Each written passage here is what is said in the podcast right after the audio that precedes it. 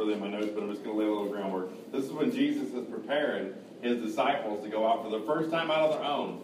Now, they've been around him and they've seen him do some works, some miracles, seen him save some people and things. But uh, verse 1 here of chapter 10 says, And when he called unto him, and when he called unto him his twelve disciples, he gave them power against unclean spirits to cast them out and to heal all manner of sickness and all manner of disease.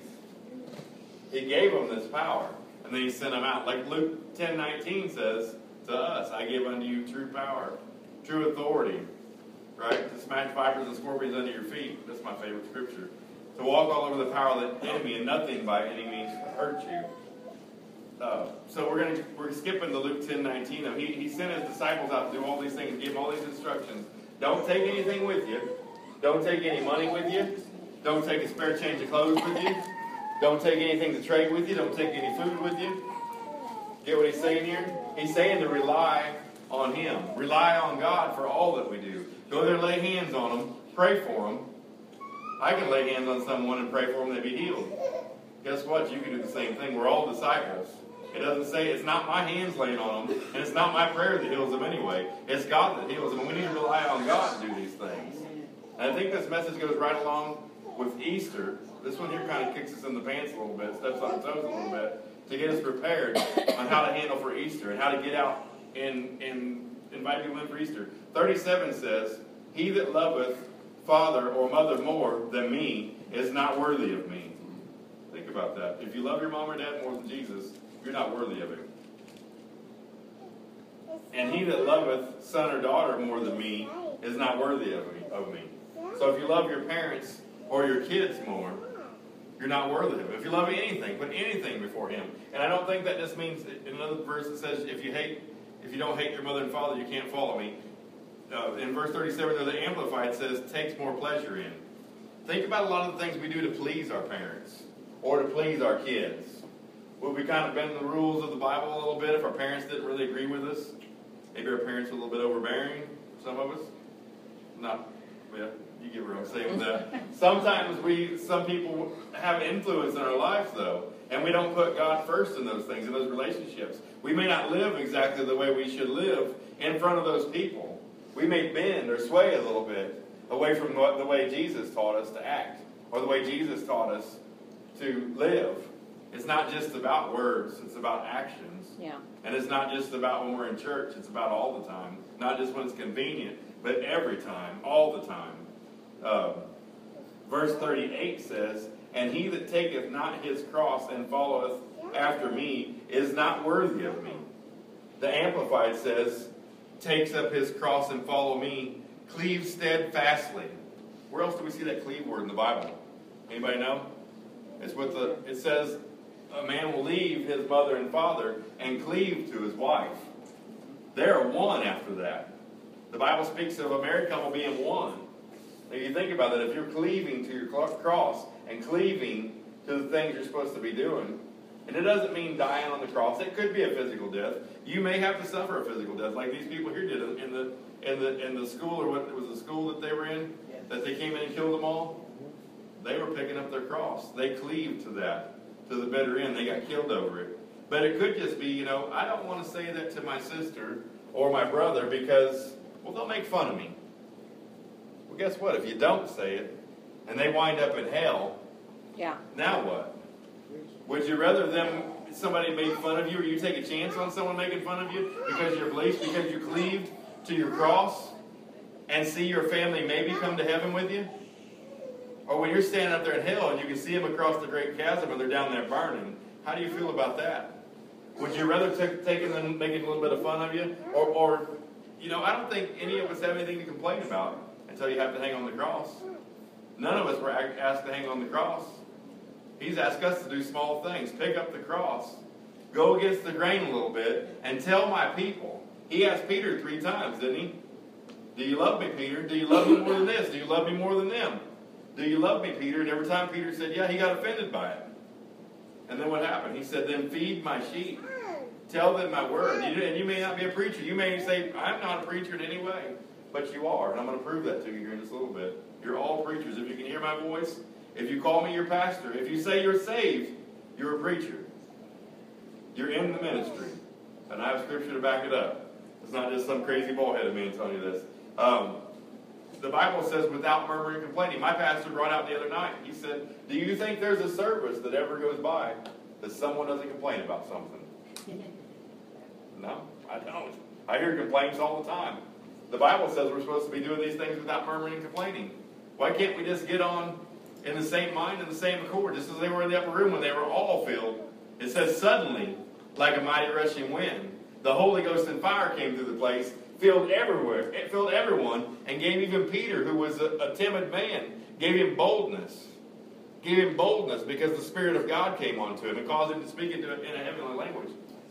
And I'm not saying you're not filled with the Holy Ghost. I believe you're filled. I believe you have the Holy Ghost living inside of you from the moment you're saved, from the moment you ask God to live inside of you. But we're talking about filled with the Holy Ghost and fire with the evidence of speaking in tongues. It does something to a man. And it gives you a boldness where you can go out and say whatever God wants you to say. And I'll give you an example of this, of, being bold. Uh, when I was a newer Christian than I am now, I work at Ford Motor Company, and some of you know how it is there on the line. And God was dealing with me about raising my hands and praising Him there. Now, it doesn't seem like a big deal in this setting, right? Go there and raise your hands up. We'll find out how bold you are. And He kept calling me out on it. Day after day, He called me, and I'd slip them up, look around, anybody looking? Anybody watching? We're talking about having a boldness there, a holy boldness. And pretty soon I could throw my hands up and I didn't care after I did it enough. After you face your fears enough times, they won't bother you anymore. You'll overcome those fears. Um, so we're supposed to do all these things without murmuring and complaining. Verse 39 says, He that findeth his life shall lose it, and he that loseth his life for my sake shall find it. Let's say, preacher, what's that talking about? There, you're saying I got to give my life up for God? I got to die a physical death to find life in God? That's not what he's talking about there. It could wind up and you dying a physical death. It could mean that in certain situations. More than likely, it's going to mean that you're going to give up the things that you might want to do. The things, it says, I believe it means to surrender. Surrender all, all the time, not just sometimes. Uh, give up everything, to sacrifice.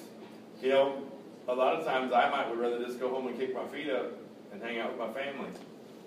And I'm not saying this to say, look at me, but instead of that, I have to come get a message ready. I have to come spend time with God to keep myself fresh in the Word of God because I can't just keep bringing the same thing week after week, can I? That's a sacrifice.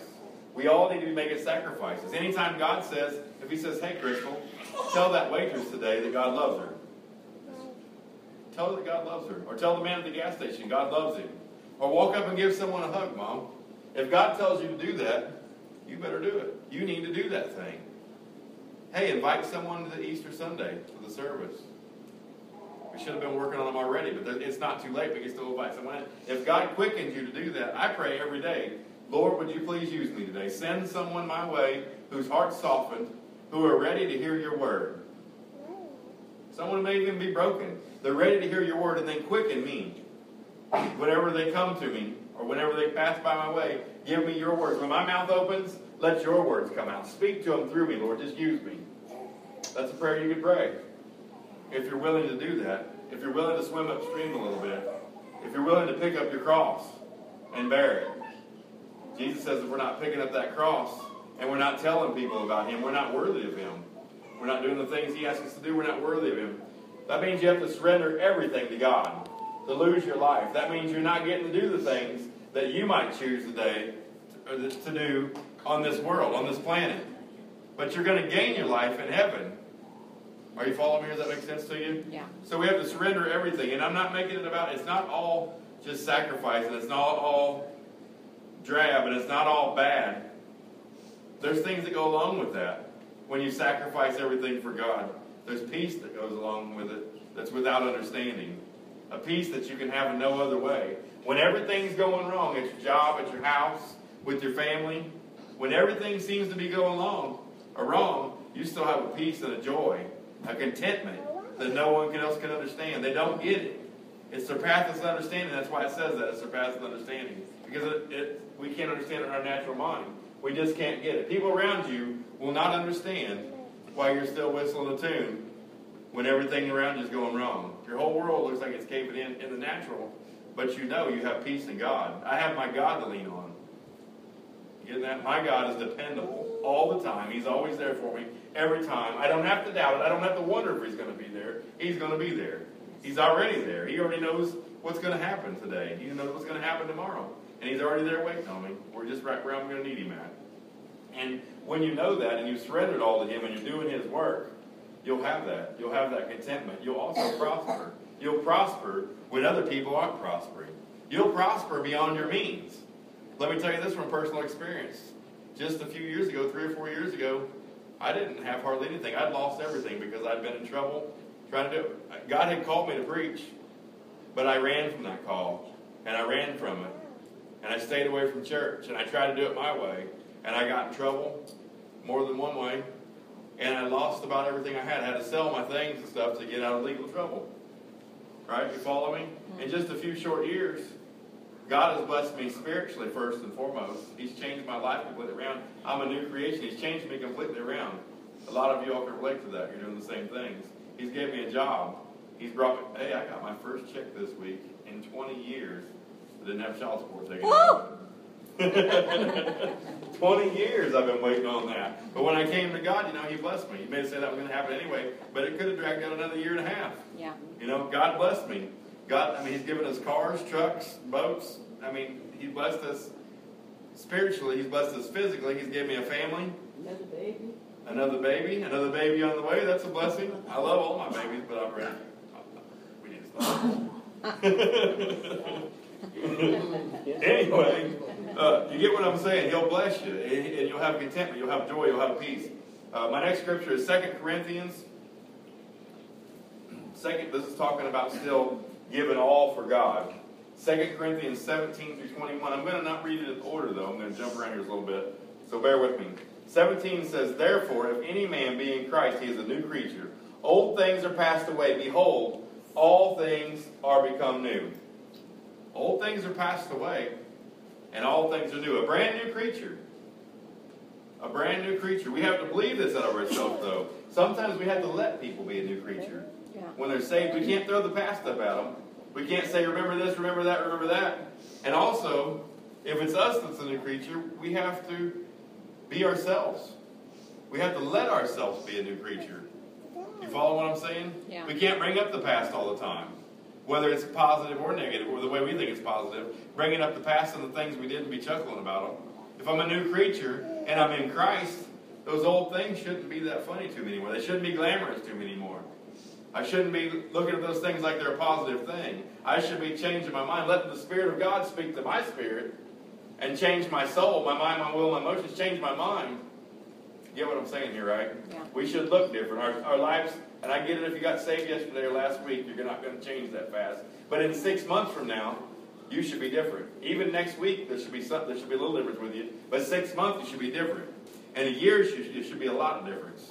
It took me a year to quit cussing when I came to Christ because that stuff was so ingrained in me for 35 years or whatever it was. That stuff was so ingrained into me that it took a long time to get that out of my heart. It says the Bible says out of the out of the abundance of the heart the mouth speaks. It took a while for that all that stuff to get out of me. I had to keep putting good into me. What would happen if I'd kept hanging out in environments where there's people cussing all the time? What do you think would have happened? That wouldn't have came out of me. It wouldn't have parted from me because I'd have been putting in. If I was putting a little dirt in the water and then some clean water, a little dirt in it, the water's going to stay dirty. Get what I'm saying? You're going to be filled with something. And if you're playing around and dabbling in the old stuff and you're dabbling in the new stuff, it ain't going to work for you. It's, you're not going to get the results you plan on having. You're going to have to get in the Word of God. You're going to have to live in the Word of God. Eat it, breathe it, drink it, talk about it, hang out with other Christians. That's why the Bible says, fail not to assemble yourselves. You need this fellowship here. You need to come with other people who are like minded. You can't get the fellowship you need on your job. You can't get the fellowship you need at the bar. You can't get the fellowship you need at your household if, unless they're Christians there. But they're Christians at my household, and I still need the fellowship with you all. We need people of like faith. We have to get that word into us and get hungry for it, thirsty for it.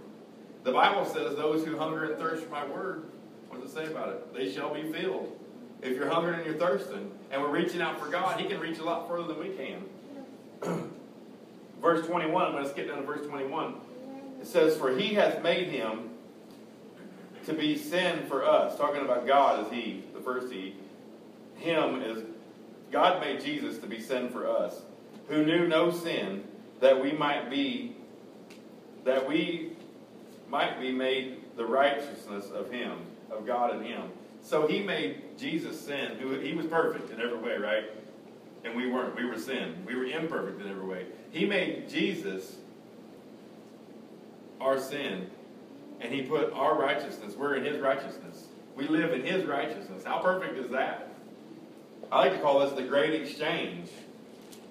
Most people, speaking about unchurched people, your unchurched friends, the people you work with that are unchurched, unchurched is not a good word, that are not Christians, true followers of Christ, not Christians that this world has begun to be deemed as Christians. People who tell you they're Christian and then tell you a dirty joke in the next sentence. Or people who will, you get what I'm saying, there's all kinds of these people out there. People that say they believe in the Bible, they don't know what the Bible says, and they're telling you all kinds of garbage that the Bible says. That's not, it doesn't go along with the Bible. Does that make sense to you? These type of Christians, I'm not talking about those. Most people don't know, true Christians, outside of true Christians, most people don't know what giving their life to Jesus really means. Does that make sense? I talk to people all the time, they say, I don't know how to pray. I don't know how to talk to God. How do I get saved? What's it mean? What's it mean anyway? And, and what do I do if I do come to God? They think they have to have some big formal thing, some big formal prayer, and they've got to be wearing a suit to talk to God, and it's not like that at all. He made each one of us just the way we are because He wants to have a relationship with you, and He wants to have a relationship with me. And He wants us to go out and tell people about Him because I can reach people like me, and you can reach people like you, and Caleb's going to reach people like him. You get what I'm saying? We each we each draw people that are like us. And if people don't even know what being what uh, giving their life to God really means, they have ideology ideology in their head. They have some ideas that were taught by preachers, who a lot of them, or, or people who were churched under people who don't follow the Bible exactly. It's where this stuff starts at. I'm not trying to talk down on people, but this is how it happens. They're taught by ignorant people. A lot of them are. Not saying ignorant in, in a negative way, but ignorant that they don't know any better. A lot of the world just doesn't know any better. Are you following me this? Is that too bold for you? And they have religion in their head. They have a religion that they grew up with when they were a kid.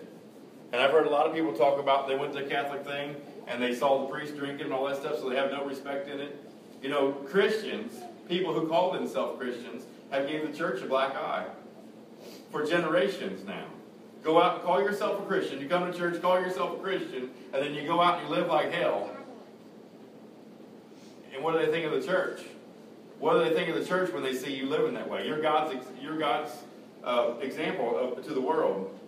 Um, 18 says, And all things of God, who hath reconciled us to him, to himself by Jesus Christ, and hath given to us, get this right here, given to us the ministry of reconciliation. So we're all in the ministry there, that says, right? He reconciled me to him. He reconciled you to him, Greenwood. And then he put you in the ministry to reconcile other people. To tell them about what he did for you, about how he changed your life, about how things started looking up when you came to him. Not to get, you know, get in their ways and then fall back to it. You got to keep in this thing. Reconciliation in the, Amp- the Amplified says about this by word and by deed. So our words and our action are speaking to people all the time. Whether you believe it or not, they're watching you. They're watching you. Verse 19 says, To wit, that God was in Christ reconciled the world unto himself, not imputing their trespasses unto them, and hath committed unto us the world of reconciliation. Does that make sense to you? He hasn't imputed the trespasses unto you, so he doesn't hold those things against you anymore. It could be very easily for a God who's perfect to hold things against us. Think about how we do people. Think about how you do people. Maybe in the last, in the, in recent history, you know someone did this wrong, so you hold it against them. Or someone will tell you that someone did this or this or that, and you hold that against them. You already have your opinion formed before you talk to that person. Think about this on Easter Sunday. We're going to have people come in here. Maybe addicts. Maybe who, who knows what they are. Maybe they were into prostitution. You can't hold that against them. That's what he's saying here. God didn't hold it against them. Who are you? God didn't call us to be in judgment of anyone else. He called us to be forgiven. He called us to be reconciled with Him and to tell other people about this reconciliation so that they may be reconciled with Him. He didn't call us just to tell them about it, but He called us also in our actions to show us, to show them love. When people come in this door, shake their hand, talk to them, genuinely talk to them, take the time to get to know them. You may not on the first service, but if you if you put a little time in these people, you get what I'm saying. If you put a little time into them, maybe they'll come back, and we'll give another opportunity to put a little more into them. Verse 19, oh, verse 20 says, "Now when we are now then we are ambassadors for Christ." That's big right there. An ambassador for Christ. I'm going to come back to that. As though God did beseech you by us, we pray you in Christ's stead, be ye reconciled to God. So we can pray for them, he's saying here. You can pray for people all the time. Pray for the ones. If you know someone's living in sin, not that you're judging them, not that you think you're any better than they are, but you can you can you can see the fruits that come out of people's lives. You know who's not living right. Pray for that person. Ask God to soften them up. Pray for them for a period. Get you a call them. Maybe they can be your prayer project. Spend a period of time, a month, two months, six months, and then approach the people and then talk to them about what God's done for me. And you can tell them, you know, God's already forgiven you. He has. He says He's already reconciled them. He already reconciled all of us. He already dealt with sin when Jesus died on the cross. We have to accept it. That's all you have to do is accept it. You get this? Sunday is going to be a big deal for this. There's going to be people here. That may, this may be the last chance they get to hear about God. This may be get the last. This may be the last time they get to hear about what Jesus did for them. We're in the last of the last days. If we're not living this, you need to get right. You need to get right tonight. Don't leave this building until you are right. Because Jesus could step out on the cloud at any time. It says a twinkling of an eye. It's a split second. Bam, it's over. There's no more time to repent. There's no more time for nothing. If we're not living right, if we're not doing the things we should be doing, if he gives us a direct order and we're not doing it, to me that means it's a sin. And if I'm not doing the things he's telling me to do, I'm on my way to hell. You might possibly be on your way to hell. Even though you're sitting in this pew that's not going or this chair, that's not going to get you there. It's about having a relationship with him. Church, we need to check ourselves daily. Daily we need to make sure we're right with God. Without that, this all could be just a waste of time. I'm not saying it is, but it could be. If we if we come in here and we and we do this church thing and we go out and we live the wrong way, or we don't take it seriously, or we get content in it all, if we just think, well, I'm good enough now, I changed a little bit, you know, and I, I did this and this, and God's blessed me a little bit, and it looks like my life's turning around, so I'm content. The next thing you know, you'll be falling away. Reconciliation, or actually ambassador, I'm sorry. Verse 20 uses the word ambassador. Now then, we are ambassadors for Christ. If you're Christ's ambassador, what do you think of when you think of ambassador? You think of ambassador from a different country, right? That comes here. God's representative, that's what you are. You're God's representative to this world. When you go out there, when you talk to people, when you're in here and you talk to people, maybe not even talking to them, but your actions, you are God's representative. You are all they're going to see of God. That's all they're going to know of God is what you show them and what you say to them. Does that make sense to you? Yeah. Some people may never step foot in a church, and you need to get them saved where they're at. You're God's representative. You're all the time, all the way, all the time we need to be. We can't be part way part of the time, or part way most of the time, or all the way sometimes. You follow me? We got to be all the way, all the time for God. If we're wishy washy, people are going to see that. We have to be sold out for Him every day. Being God's ambassador is kind of like having a power of attorney, right? We're His representative here on this earth. He's not here. In His absence, I'm His ambassador. If I have, a, if I had Brenda's power of attorney, I could buy a house in her name. I could sign her name, and it meant as much as if she was there doing it. Wouldn't you want to trust someone that you left there as your ambassador? What if they were not doing business correctly for you? How would you feel about that? If you had me as my as your ambassador and I was spending your money foolishly, or I was squandering stuff away, if I wasn't using the authority that you gave to me correctly, how would you feel about that? You feel betrayed, right? How do you think God feels? How do you think God feels when we step out of this church, we come in here and we play church a few times a week? You know, it's not about doing this two times a week. It's about doing it all the time. It's about being an example in this church and to the world. And I want to talk about this a little bit. An example. My phone went off tonight. That was not a good example.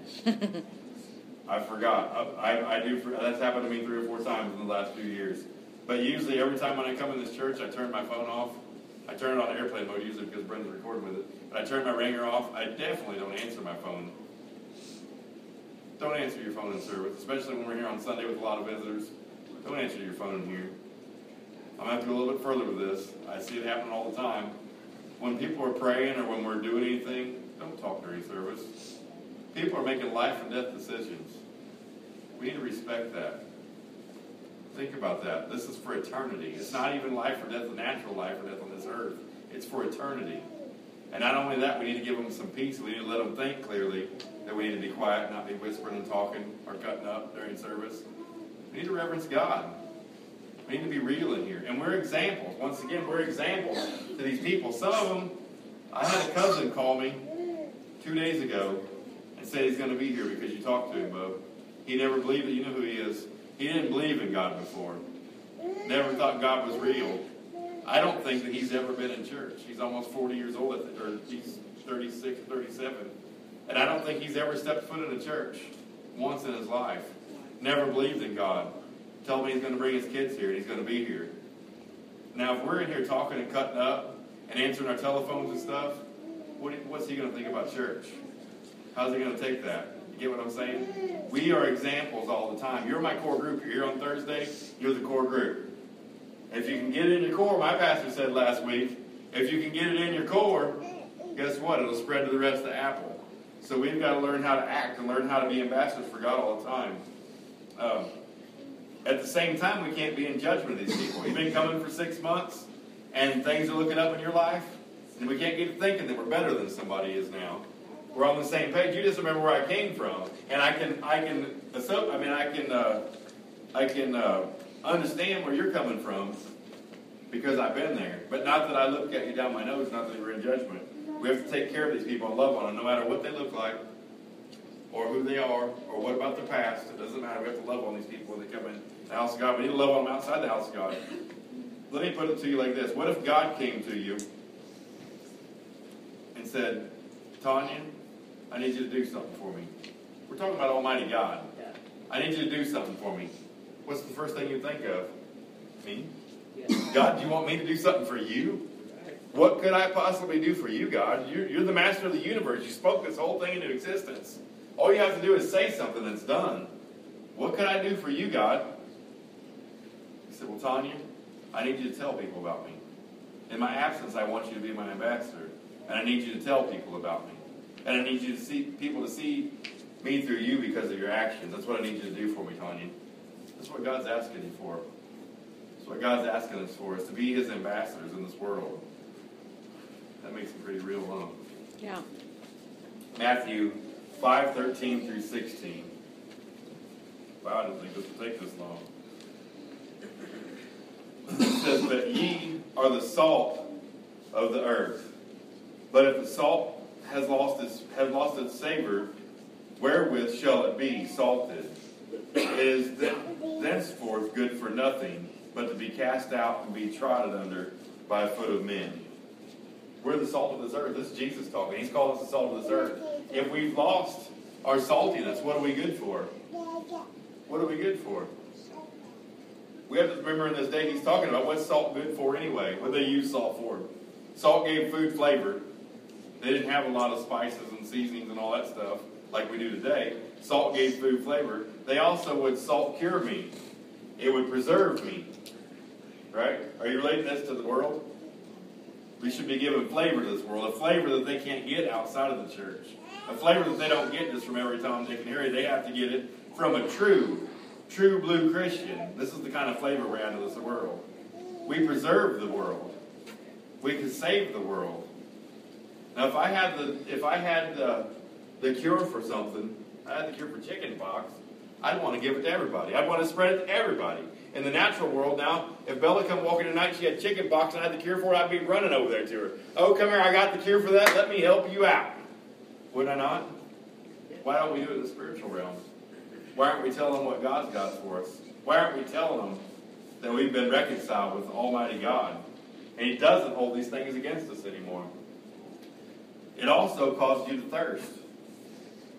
You eat something real salty. When I get me a large order of McDonald's French fries, the best French fries in the world when they're hot, I think.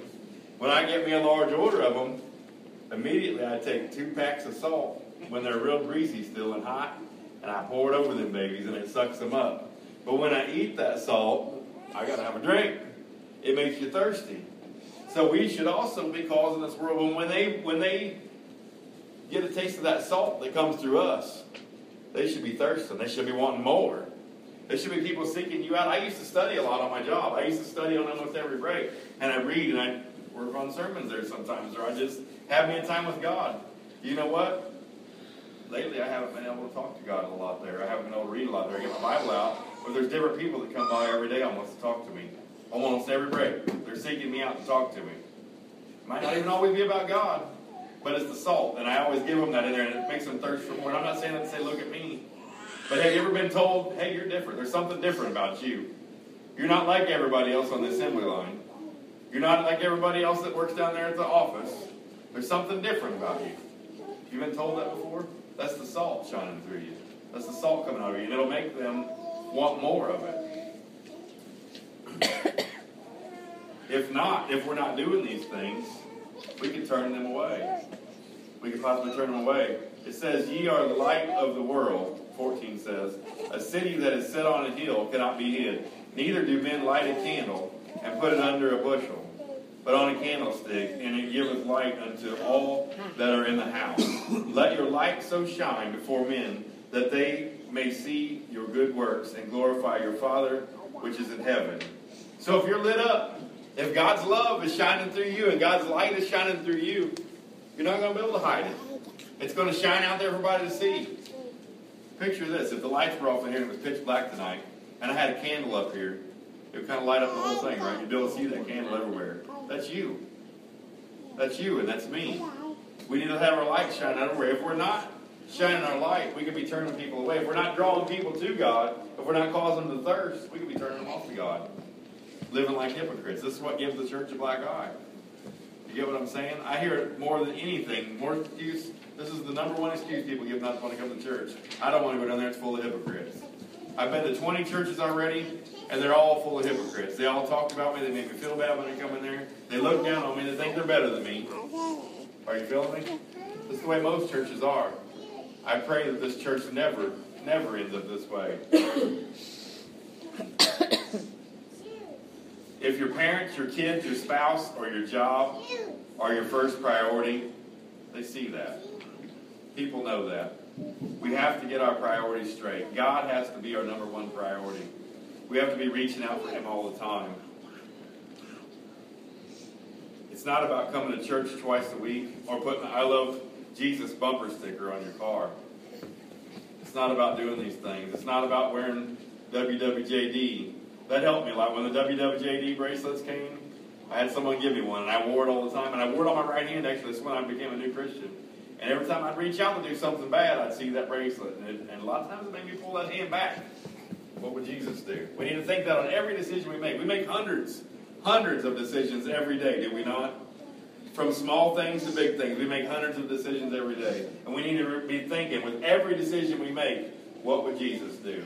How is this going to affect my walk with Him? How is it going to affect the people around me? What are my kids going to see? You know, sometimes we're trying to make a, a different kind of legacy for our family. We're breaking generational curses. And if I'm still reaching out doing those same things, yet I'm playing church, what are my kids going to read into that? Hey, isn't that almost like telling them don't smoke a cigarette while I have one hanging out of my mouth? It's the same thing, isn't it?